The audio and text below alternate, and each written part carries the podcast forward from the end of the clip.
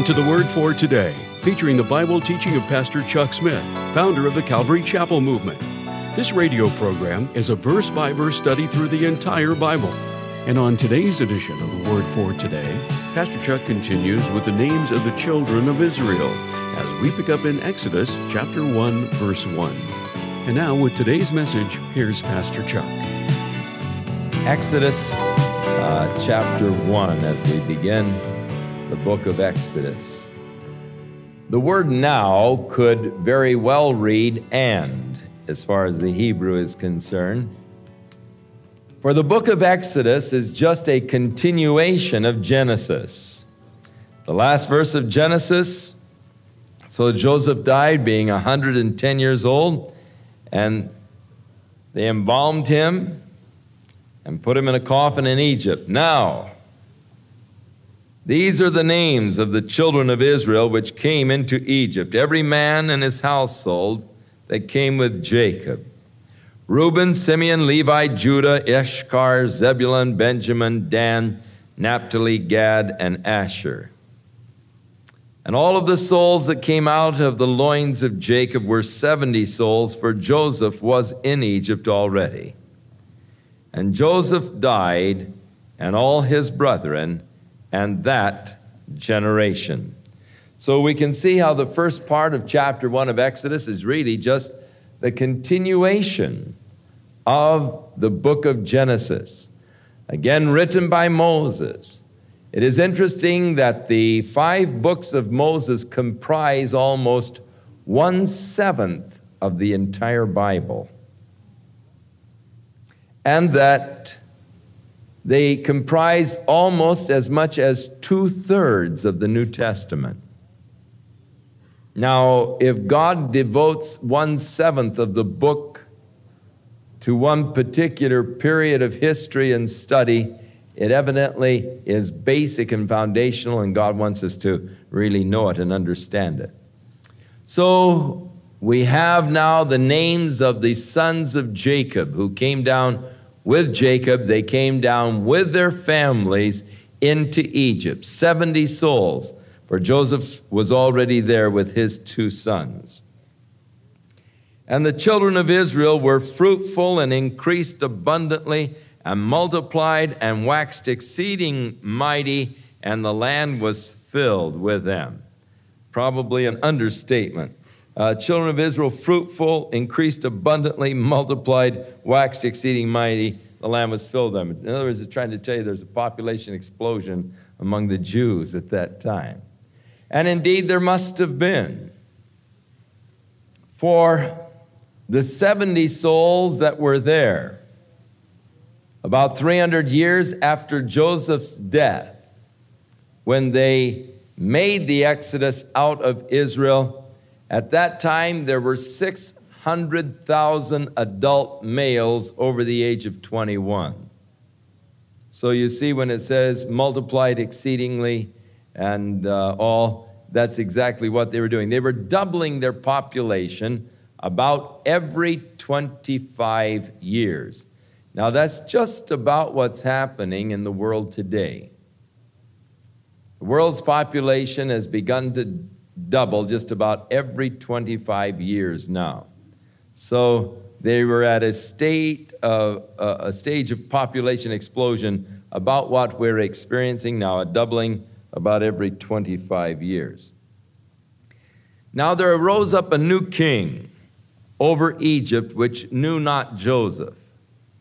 And he said unto his people, Behold, the people of the children of Israel are more and mightier than we. Come on, let us deal wisely with them, lest they multiply, and it come to pass that when there falls out another war, they will join also unto our enemies and fight against us, and then get out of the land. Now, the Pharaoh actually was fearful of their leaving the land. And he, he felt that if another war would take place, that they would take advantage of it, fight with the enemies, and then leave the land. And so, in order to thwart this, Pharaoh set over them taskmasters to afflict them with their burdens And they built for the Pharaoh the treasure cities of Pithom and Ramses.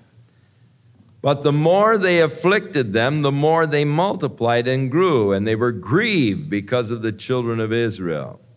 And the Egyptians made the children of Israel to serve with rigor, and they made their lives bitter with hard bondage and mortar, brick, and all manner of service in the field.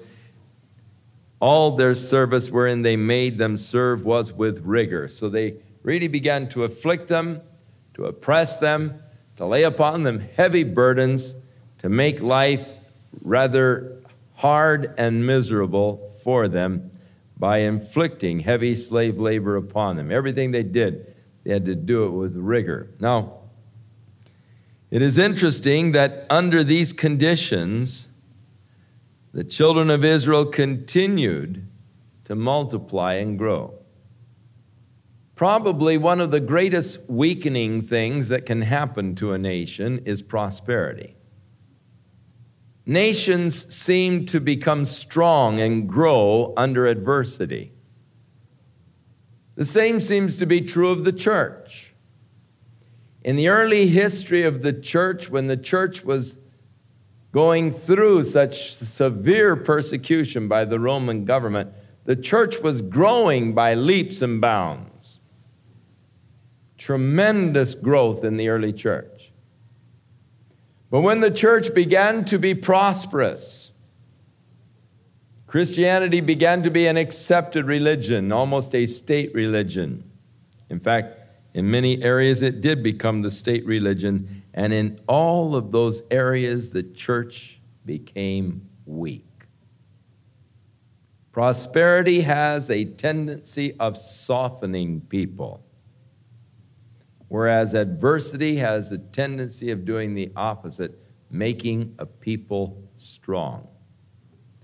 So the Pharaoh, in his endeavor to weaken them by the heavy labor and the rigorous labor, working with bricks and stones and really pushing heavy burdens on them, did not have the desired effect of weakening them, but actually just made them so much stronger. They really all got in tremendous condition.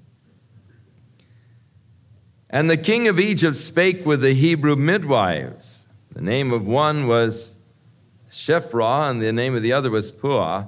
And he said, When you do the office of a midwife to the Hebrew women, and you see them upon the stools, if it's a son, kill him. But if it's a daughter, let her live. But the midwives feared God and did not as the king of Egypt commanded them, but saved the men children alive. And the king of Egypt called for the midwives and said unto them, Why have you done this thing, and have saved the men children alive? And the midwives said unto the Pharaoh, Because the Hebrew women are not as the Egyptian women, for they're lively, and they're delivered before we ever got to them. Therefore, God dealt well with the midwives, and the people multiplied and waxed very mighty. And it came to pass, because the midwives feared God, that he made them houses. And Pharaoh charged all his people, saying, Every son that is born ye shall cast him into the river, and every daughter ye shall save alive. So uh, the Pharaoh, first of all, sought to cut off the male children by ordering the midwives to kill them the moment they were born. When that failed, then he gave a general order to just take the boy babies and cast them into the river. Save the girl babies, that they, of course, might be servants and slaves. There is a problem here of, of the obvious lie of the midwives. When the Pharaoh called them on the carpet, How come you haven't fulfilled my order? They said, Oh, these women are just so lively before we can get to them. The babies are already born. They're not like these Egyptian women who uh, have a life of ease and leisure. Now, this, of course, could be true. It seems that uh, where women are forced into hard labor and all, their, their body condition becomes such that they can have a baby and go back to work out in, in New Guinea where the ladies do so much of the farming and so much of the work. They'll have their baby, and And, and they'll go right, they'll strap it on their back and go back out and work again in the field. And uh, so it, I know that some of you women think, oh no, you know. And uh, you remember how it was uh, when you had your baby, but you're just softies, that's all. And uh, we like you that way. It's nothing against you at all. I wouldn't want you to be muscular and all like those women in New Guinea. And so uh, it's a, it is very possible that this was not a lie, but some look upon it as a lie. Whether or not it was, I don't know. But if it were a lie that they were telling to the Pharaoh, then indeed, how is it that God blessed them? I don't have any answer. Sorry to disappoint you, but I don't know everything. And, and, and those are, you know, that's one of those difficult things. I don't understand it. I don't know. All I know is that's what it says. God blessed them. God dealt well with them. There went a man of the house of Levi, and he took to wife a daughter of Levi. And the woman conceived and bare a son. And when she saw him, that he was a goodly child, she hid him for three months. The word goodly is beautiful. So this woman had a beautiful little boy, and she just couldn't bring herself to throwing him in the river. Now, that was the order of the Pharaoh. But he was such a beautiful little boy, and of course, what mother could really just throw her son into the river?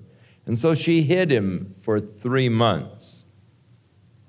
And when she could no longer hide him, she took for him an ark of bulrushes and daubed it with slime and with pitch, with tar, and put the child therein, and she laid it in the flags by the river's bank. So, in other words, she was fulfilling the cast child in the river, but she just fixed a little basket and waterproofed it so that she put him in the river, but in the basket. And uh, his sister, stood afar off to find out what would be done to him. And the daughter of Pharaoh came down to wash herself at the river, and her maidens walked along by the river's side. And when she saw the ark among the flags, she sent her maid to fetch it. And when she opened it and saw the child, and behold, the baby cried. And she had compassion on him and said, this is one of the Hebrews' children. So we see the beautiful story of God's preservation. The child was placed in this little waterproof basket there in the river. His sister stayed back in sort of the bushes to watch the basket to see what happened. Here, the Pharaoh's daughter came down to take her bath, and they saw the basket, and she sent one of her maidens out to get the thing and find out, you know, curiosity. And she opened it up, and just at that time, little Moses started crying, and her heart was touched. Said, Oh, it's one of the Hebrews' children. So Moses' sister came running up, Miriam, who we will learn about more later. And she said to Pharaoh's daughter, do you want me to get a nurse of the Hebrew women that she may nurse the child for you? Now, that was a very common thing in those days, uh, wet nursing. And uh, so you, you get a woman uh, to just wet nurse your child for you. And so that's what Miriam is offering to do get a woman to nurse the child. And Pharaoh's daughter said to her, Go. And so the maid went and called the child's mother, Moses' mother. And Pharaoh's daughter said to her, Take this child away and nurse it for me, and I will give you wages.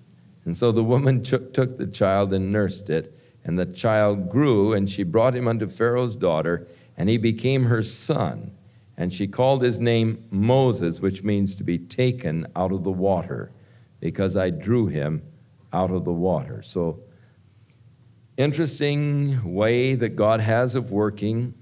Moses was able to grow up at home during the early years where he received the strong inculcating of the Hebrew traditions, imbued with the sense of a nation of destiny, and certainly is a tremendous example of what the proverb declares if you train up a child in the way he shall go, when he is old, he will not depart from it.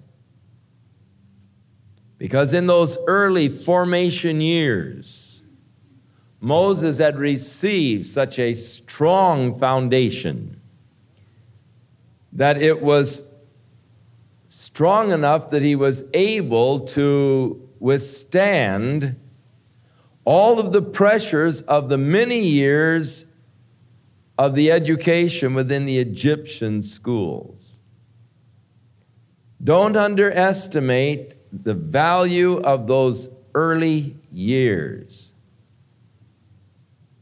It is said that the Jewish mothers, from the time the baby was first cradled in their arms, would begin to whisper in their ears, Jehovah is God.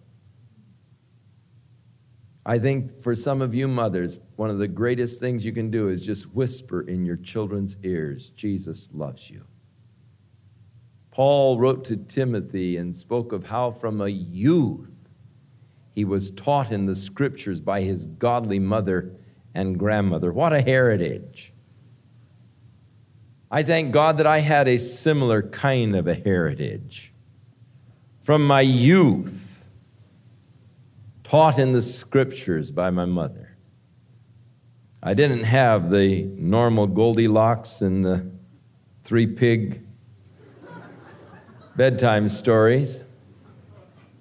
I wasn't frightened by those horror tales. Imagine the, the, the wolf eating up your grandmother, you know. and the woodsman coming and chopping the wolf. What? And so go to sleep now, honey.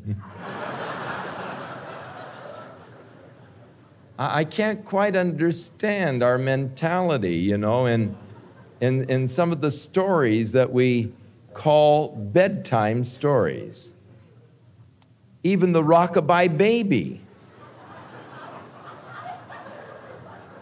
on the treetop. When the wind blows, the cradle will rock, and when the bough breaks, the cradle will fall. Poor child. How are we marking our children? My parents were wiser than to fill me with that garbage. And so I grew up knowing how God would always take care of his children. How God delivered the giant unto the hands of David.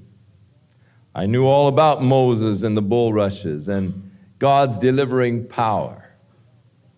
I knew about God's deliverance from the lion's den. I knew that no matter what would happen, God would be with me and protect me and shelter me. My mother used to follow me around the yard while I was playing ball or swinging or whatever and just giving me scriptures, making me repeat them, helping me to memorize them, filling me with the knowledge of the Word of God. Those early years are important years. Even before you think your child can understand, begin its education and training. In the very first few months, it is so important that their brain be stimulated because all of these little neuron connections are being made back there. And they are being made according to the stimulus that the child receives. And so that's why they say have mobiles in the crib and, and colors that will move and, and all kinds of action to stimulate the development of the connections there during that crucial time. Because their future mental capacities will be directly proportionate to the number of connections that are made in those early months. And so Moses' mother did an excellent job, but God even saw she got paid for it. I like the way the Lord operates. And so rather than losing a son, she gained a son. and also had wages as she nursed him. And then she brought him into the Pharaoh's court and presented him. And then he was schooled in Egypt. Now, Hebrews tells us it was by faith that she put that little ark in the river. By faith, she refused to obey the Pharaoh's order, but built a little ark and placed the child in it. And by faith, Moses, when he came to age, refused to be called the son of the Pharaoh's daughter or to identify himself with the Egyptians. But he identified himself with the people of God. He refused to be called the son of Pharaoh's daughter in order that he might enjoy the pleasures of sin for a season. For he esteemed the reproach of Christ greater riches than the treasures of Egypt. That shows you that there was such a strong background in Moses. Now, not only a strong background, but a sense of destiny and God's purpose for these people was instilled into Moses.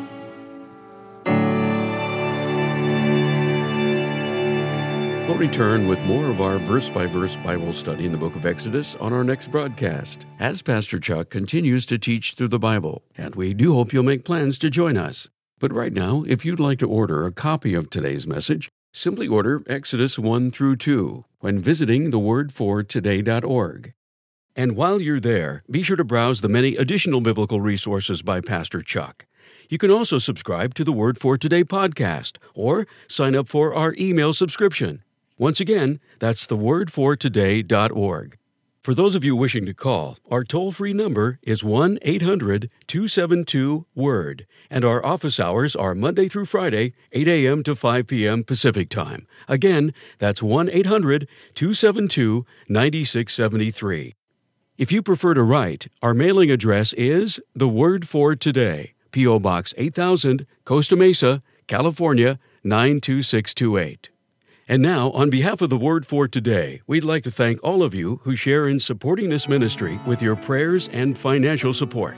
And be sure to join us again next time as Pastor Chuck continues his verse by verse study through the Bible. That's right here on the next edition of The Word for Today. And now, once again, here's Pastor Chuck.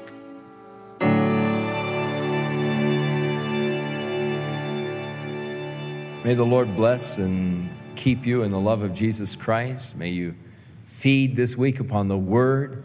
May the Lord just open up your hearts to the understanding of His truth and cause you to grow in grace and in knowledge of our Lord and Savior Jesus Christ. May He give you just a beautiful, blessed week walking in fellowship with Him. In Jesus' name.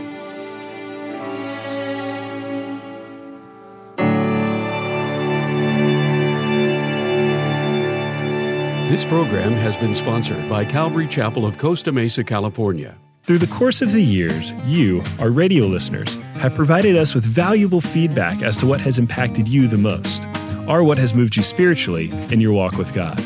So it's with great pleasure that the Word for Today is pleased to offer you a collection of all time favorites entitled Pastor Chuck Smith's Most Requested Bible Studies.